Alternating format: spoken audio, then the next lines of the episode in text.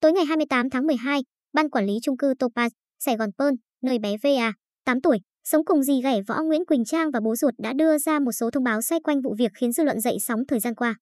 Thông tin với báo chí, Ban Quản lý Trung cư Topaz, Sài Gòn Pearl phủ định những nhận định cho rằng Ban Quản lý không đưa ra động thái nào sau khi tiếp nhận thông tin về tình hình của bé VA. Ban Quản lý Trung cư Topaz nói riêng và Sài Gòn Pearl nói chung không bao giờ thờ ơ và đặc biệt là bao che cho những hành động phạm pháp và trái ngược đạo đức. Chúng tôi đang nỗ lực hợp tác với các cơ quan chức năng để giúp mang sự thật của vụ án đến với cộng đồng. Trong thông cáo báo chí gửi đến truyền thông, Ban quản lý thông tin cụ thể về sự việc như sau. Vào ngày 22 tháng 12 năm 2021, lúc 18 giờ 14 phút, Ban quản lý nhận được điện thoại đề nghị giúp đỡ từ một cư dân. Khi lên đến căn hộ, Ban quản lý ghi nhận bố của bé đang thực hiện các động tác sơ cứu theo lời kể của gia đình bé nguyên nhân là do bé bị sặc thức ăn.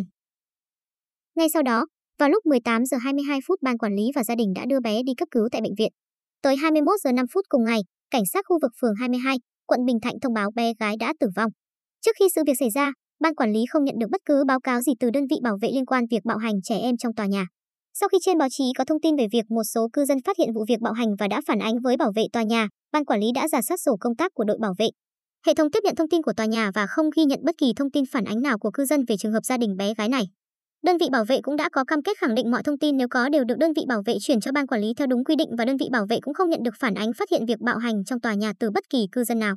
Liên quan đến sự việc xảy ra ngày 22 tháng 12, ban quản lý chung cư cho biết một thành viên ban quản trị có đề nghị ban quản lý lưu ý quan sát trường hợp của bé gái này do nghi ngờ bị mẹ đánh và báo lại nếu có bất thường. Ngay sau đó, ban quản lý đã triển khai bảo vệ tuần tra bên ngoài căn hộ, đồng thời bảo vệ sảnh và lễ tân được yêu cầu quan sát khi gia đình này đi qua sảnh.